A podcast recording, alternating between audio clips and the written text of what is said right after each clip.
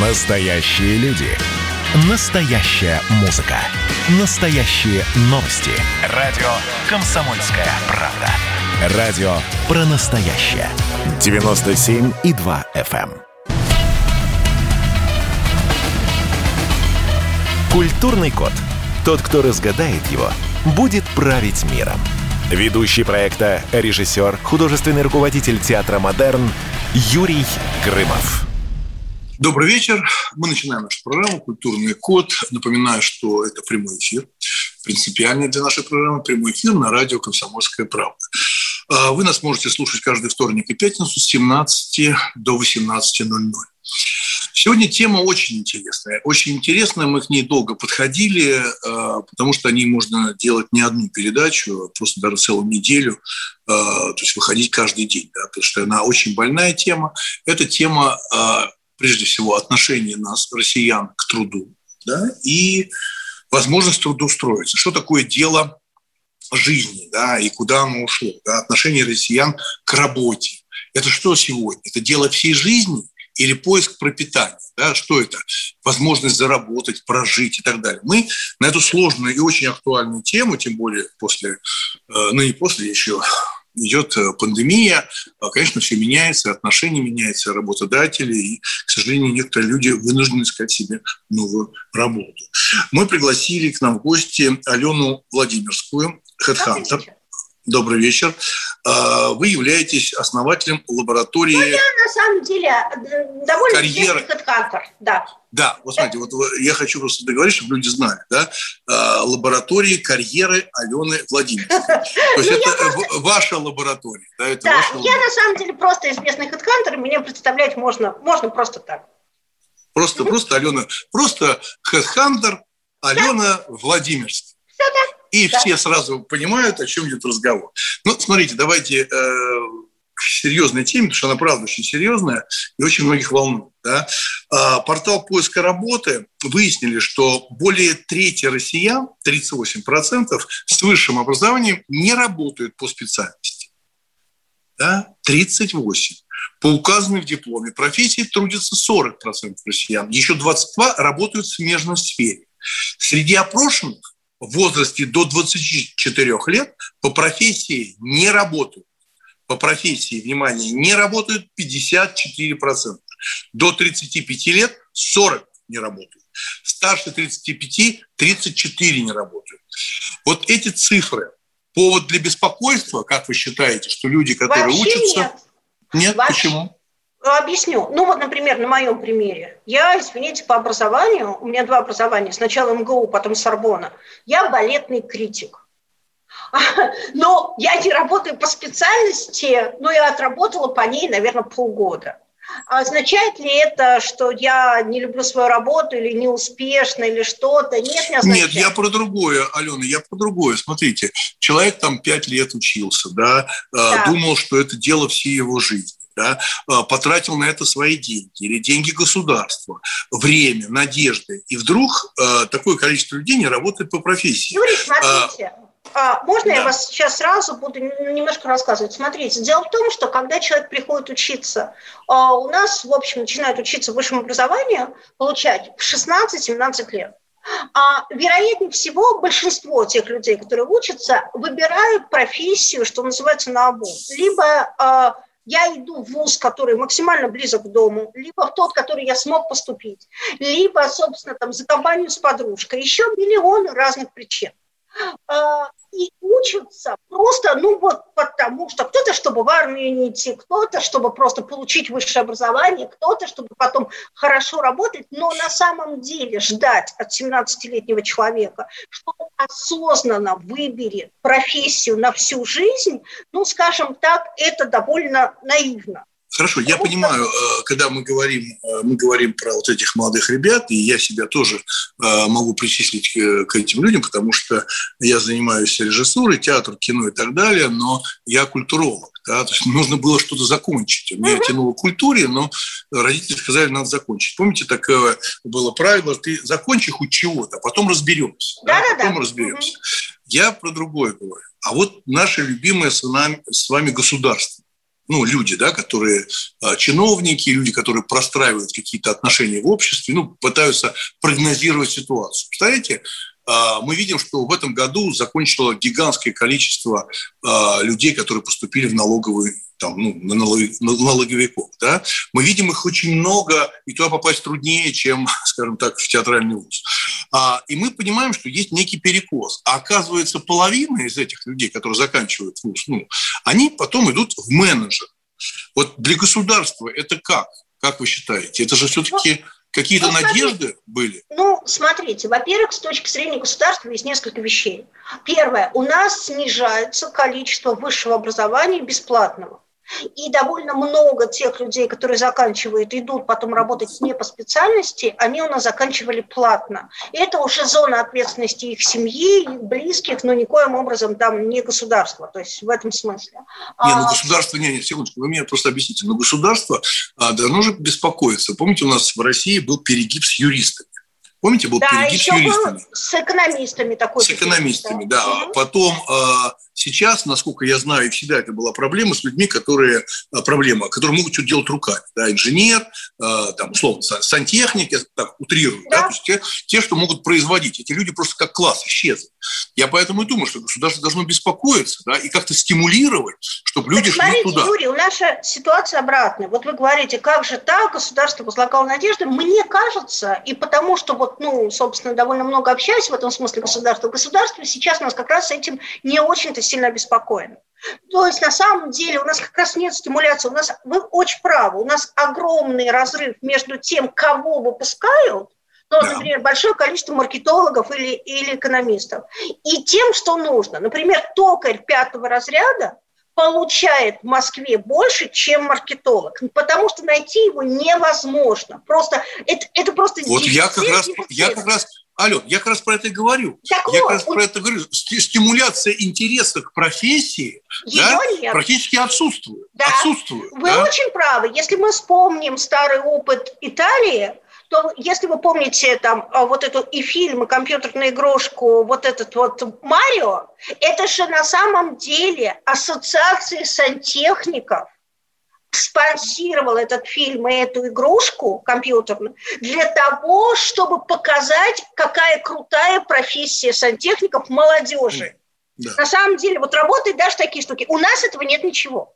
Ну вот смотрите, вот я смотрю, опять-таки, э, цифра же, это вещь такая упрямая, да, она же да. жесткая цифра, она же очень жесткая, да. Вот отмечается, что по специальности, по специальности чаще всего работают врачи, практически 100% юристы 99 и э, главный бухгалтер там 92%. Реже менеджеры, там, то, что вы сказали, там, маркетологи, э, закупка, дизайнеры и так далее. Так что же получается, что вот эти профессии важные, врач, юрист, бухгалтер, это то, что можно, наверное, потрогать руками. Понимаете, да? То есть без профессии я не могу стать бухгалтером. А быть менеджером по продаже легко. В сфере обслуживания такого среднего звена тоже легко. Но таких много людей, их больше, чем производителей, э, так сказать, чего-то материального и очень важного, да, там, того же, как врач, да, это не производство, а это сохранение жизни, да. Вот видите, какая цифра? Смотрите, тут ведь еще такой момент. Дело в том, что эти профессии а, понятнее.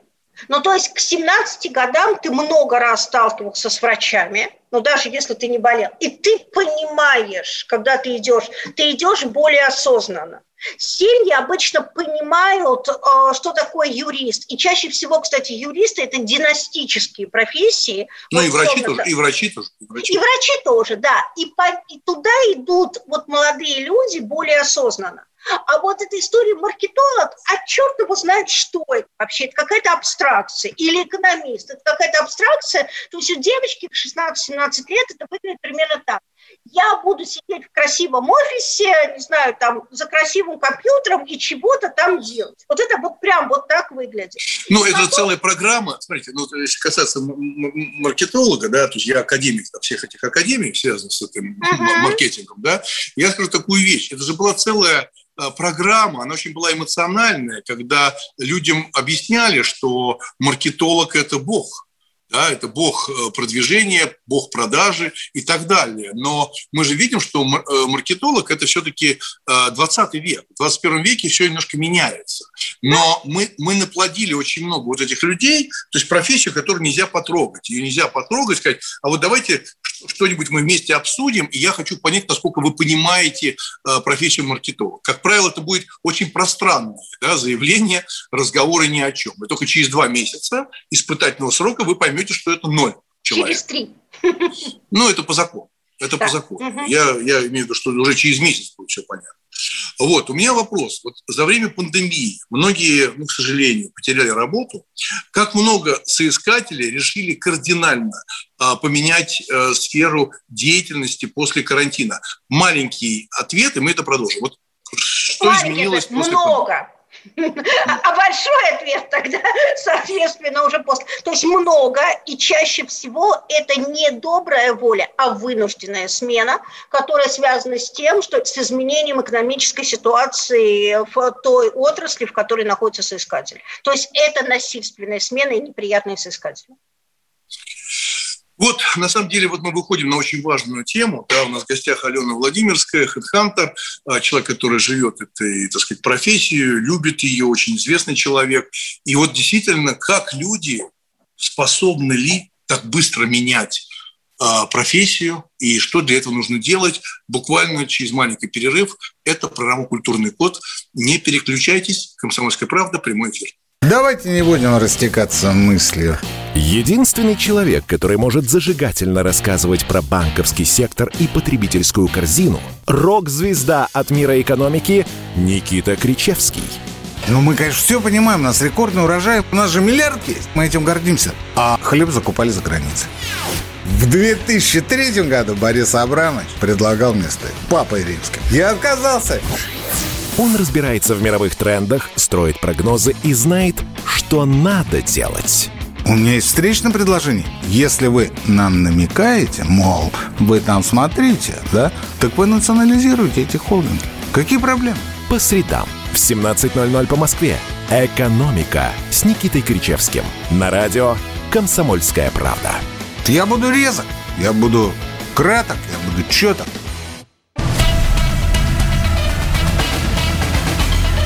Культурный код. Тот, кто разгадает его, будет править миром. Ведущий проекта, режиссер, художественный руководитель театра «Модерн» Юрий Грымов. Добрый вечер. Мы продолжаем нашу программу и говорим о нашем с вами отношении к работе и о том, как оно меняется. И мы прекрасно понимаем, что большое количество людей, там 54 уже процента, не работают по своей первой профессии, которую они получили в институте ну, или в каком-то колледже. У нас сегодня в гостях Алена Владимирская, хедхантер, и мы закончили первую часть на том, что пандемия внесла серьезные коррективы, и уже был короткий ответ Алены о том, что да, люди меняют профессию, профессию, потому что потеряли возможность заработка. Скажите, пожалуйста, вот я зацеплю за это, Алена. Вы сказали, что вы сами по профессии балетный критик, да. бывший. Да, а теперь вы известный хедхантер. А, вообще, на самом деле, я понял, что вы профессию не поменяли. Ну, во многом да. Понимаете, да? Потому что вы же критик, вы критически смотрите на человека, который приходит, да, и просит работы, я найти, да. Да, да. И вы, и вы, конечно, на него смотрите э, как критик, да, тем более, если мы говорим про балет, это вообще отдельный мир, это вообще отдельный мир, э, но это не об этом. Скажите, пожалуйста, те люди, которые сегодня потеряли работу и приходят к вам и вашим коллегам, что они говорят самое первое? Они говорят, «Э, у меня критическая ситуация, я уже там год или там 8 месяцев без работы, у меня заканчиваются последние сбережения, и меня никто не берет. На мое резюме никто не отвечает, меня даже не смотрит. Помогите, я не знаю, что делать. Они готовы, вы чувствуете, э, большинство или меньшинство, готовы полностью менять свою жизнь и заниматься той профессией, которую они не знают, и обучаться.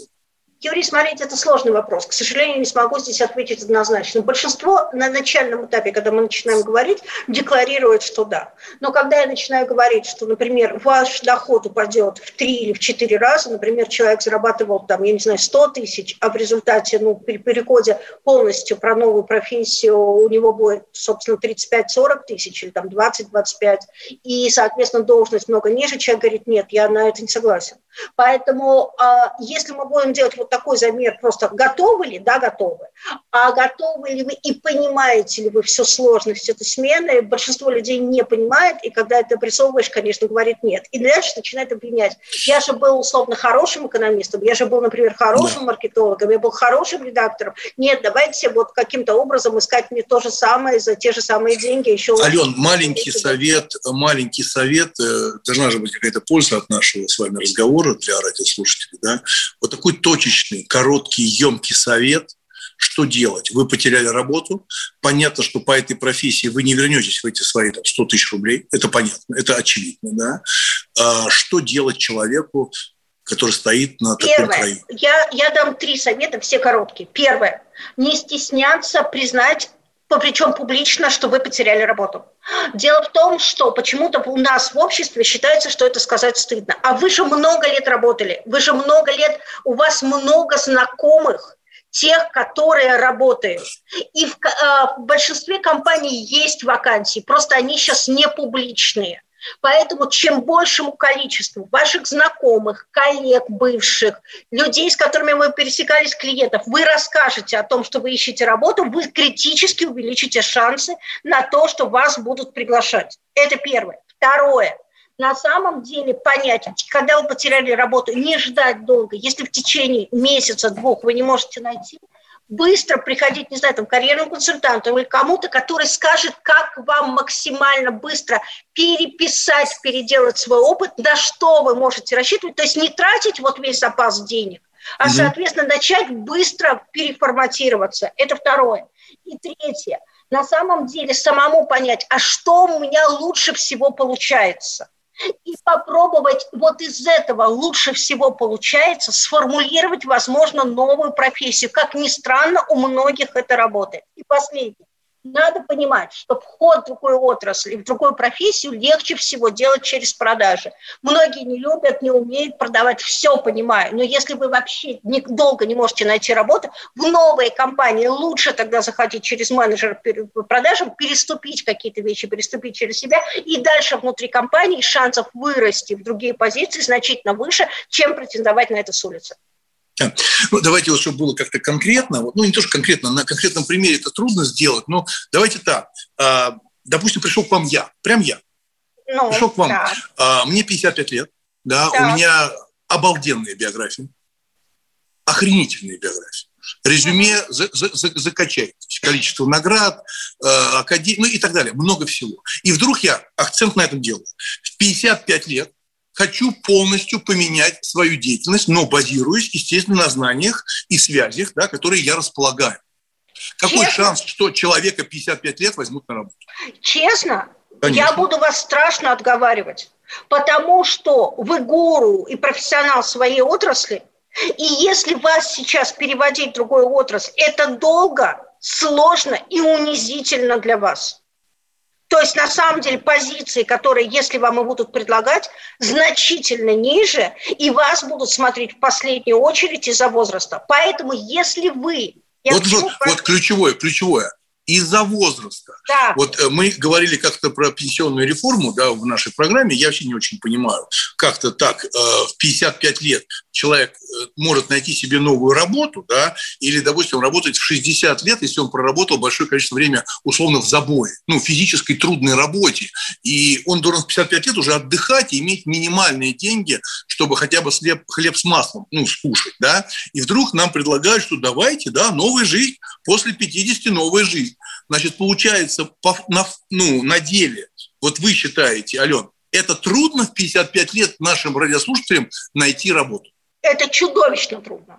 И тут даже нечего врать. Это чудовищно трудно. Это самая сложная категория. Люди старше 55 лет, если они теряют работу, то почему я говорю, ищите по своим. Вот условно, чтобы вас внутри кто-то порекомендовал и поручился. Это фактически для вас единственный шанс найти работу. Все, что вам говорят, там, да нет, какие-то программы переквалификации и прочее. На самом деле, я не могу сказать, что этого нет, но работает это чудовищно плохо.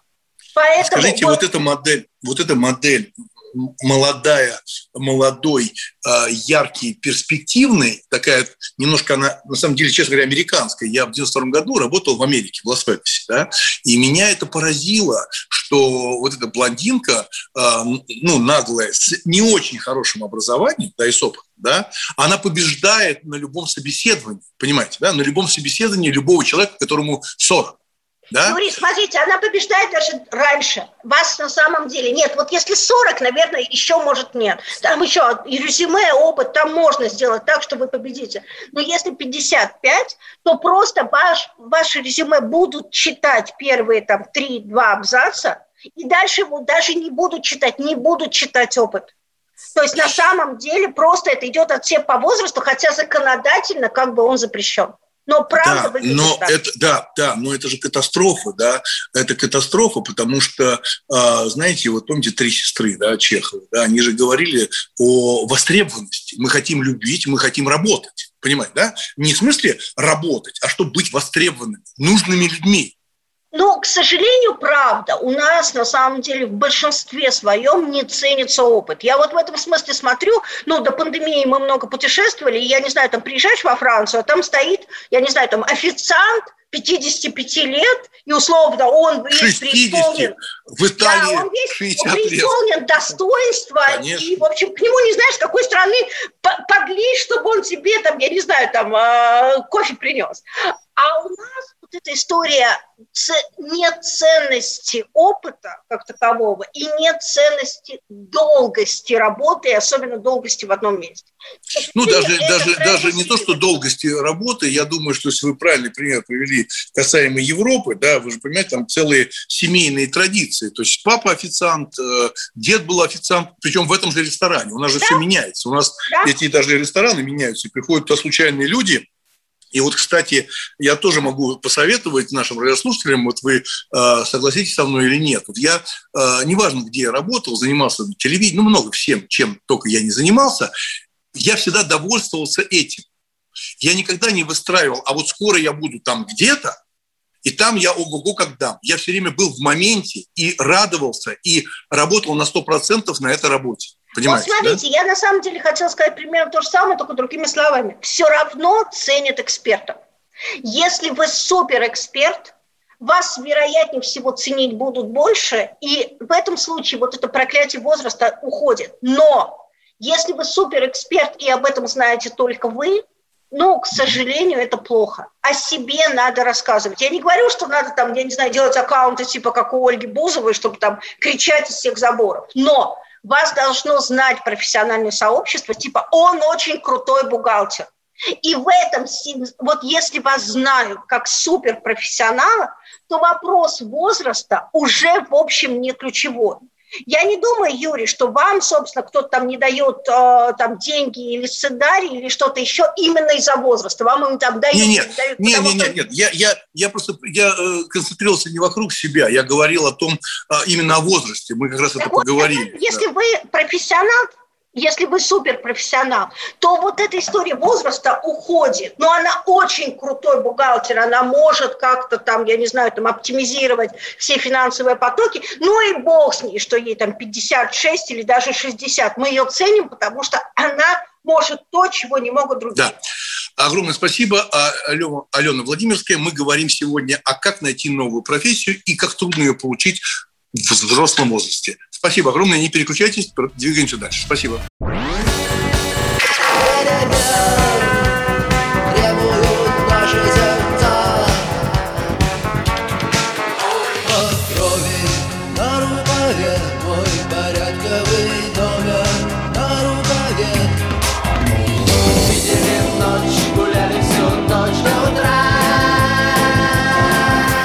Комсомольская правда. Радио поколения кино.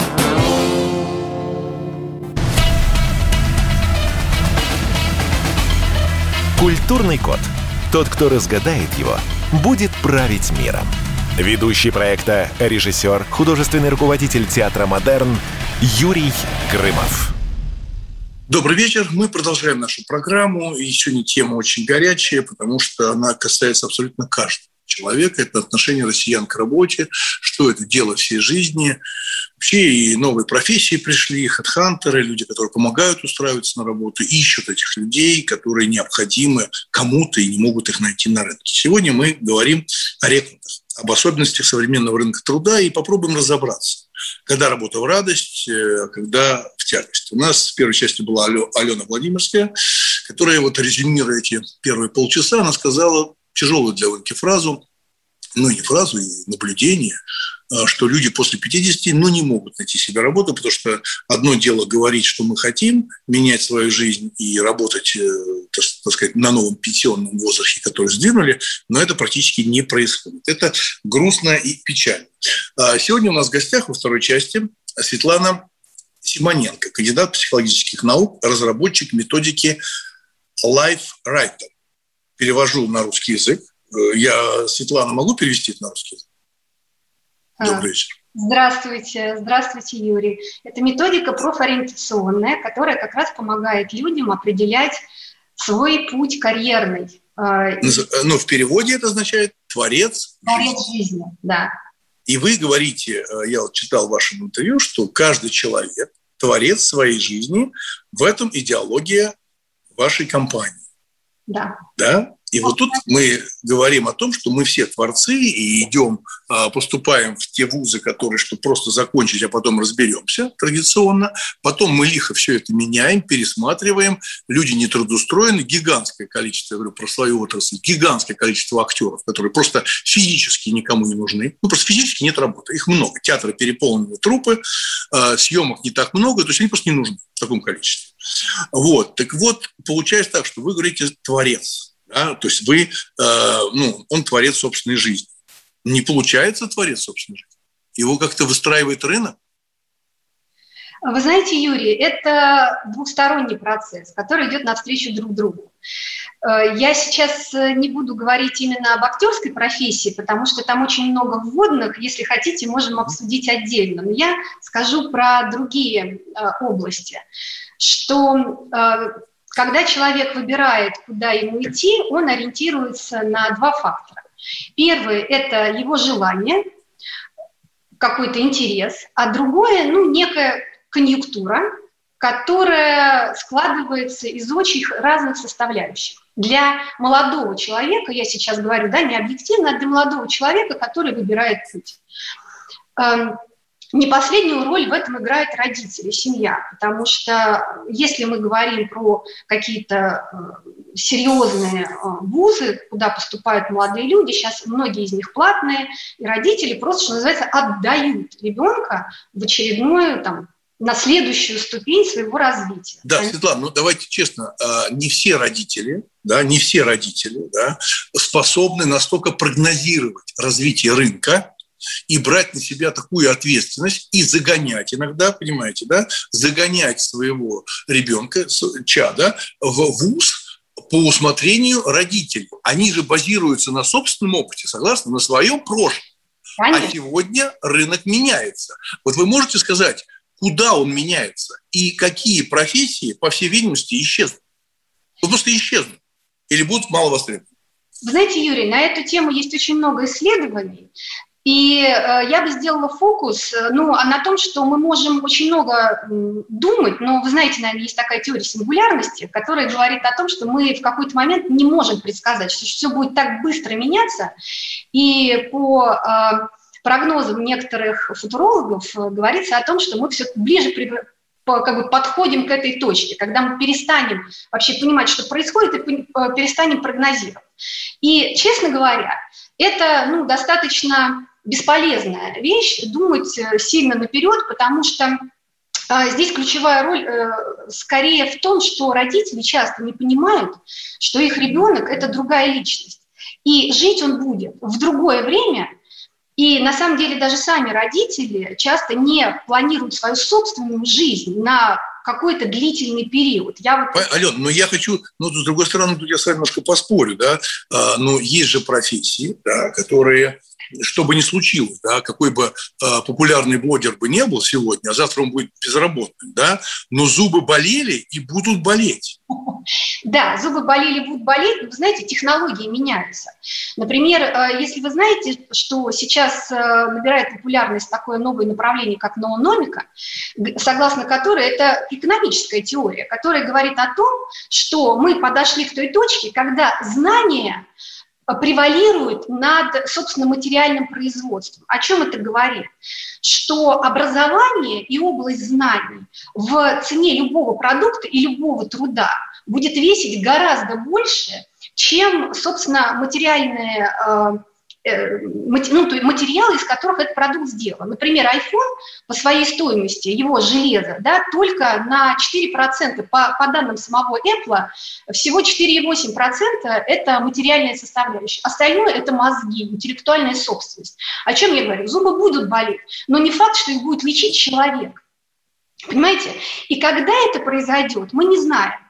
Поэтому ключевая задача все-таки людей сейчас – это обратиться, не, не стараться искать, где можно будет лучше заработать и так далее, потому что тренды меняются, причем меняются очень быстро. Некоторые профессии, которые вводят специально на, как дань моды вузы, становятся уже ненужными к моменту, когда студенты выпускаются из вузов. И мы это видим прямо сейчас. Например, некоторое время назад очень было популярно и начала э, популярность набирать аналитика данных. И даже были специальности вводились, прям пять лет обучения.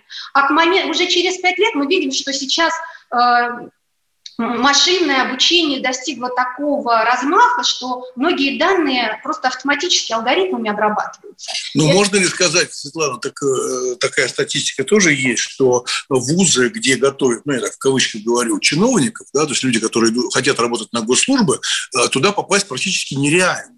А, допустим, творческие вузы, да, творческие вузы стало гораздо легче.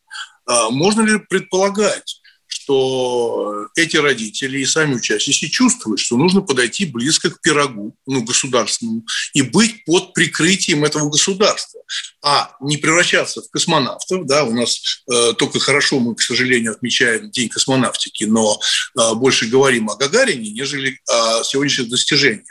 Говорит ли это о том, что родители и вот эти новые люди, молодежь, да, новые пытаются быть ближе к государству, видя, что там будет защита. Я про тенденцию.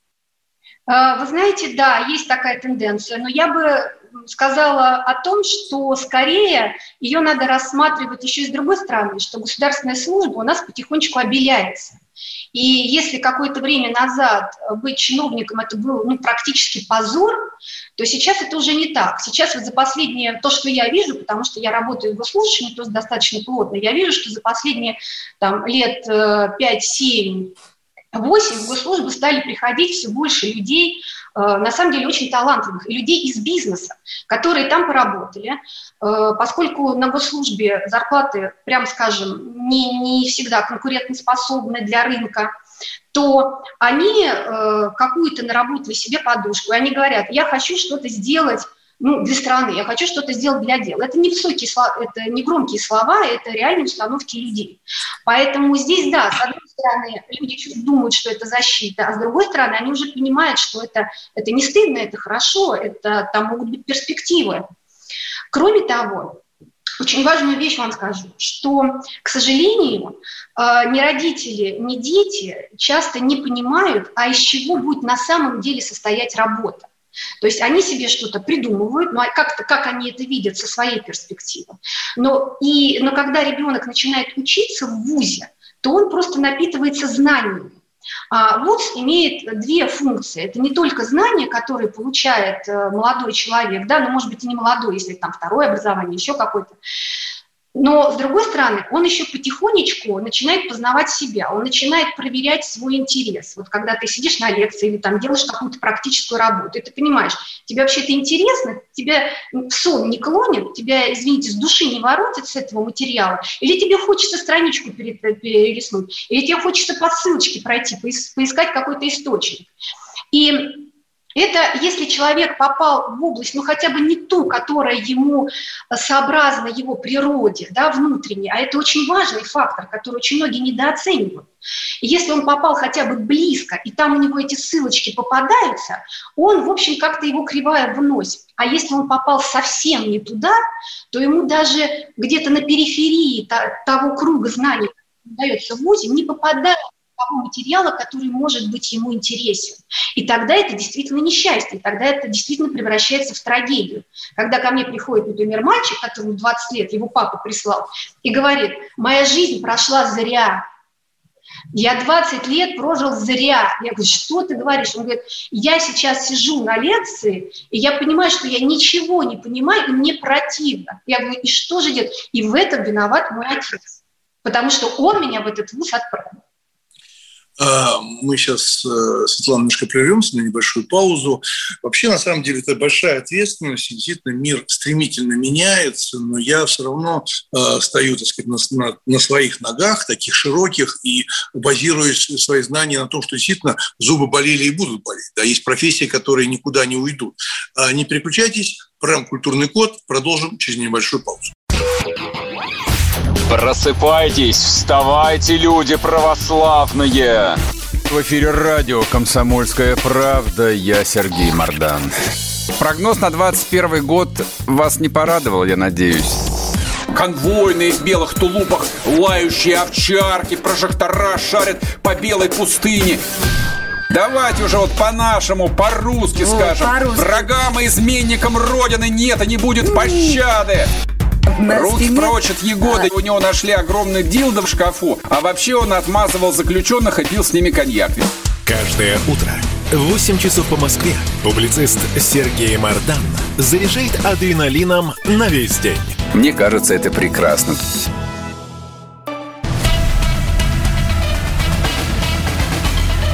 Культурный код.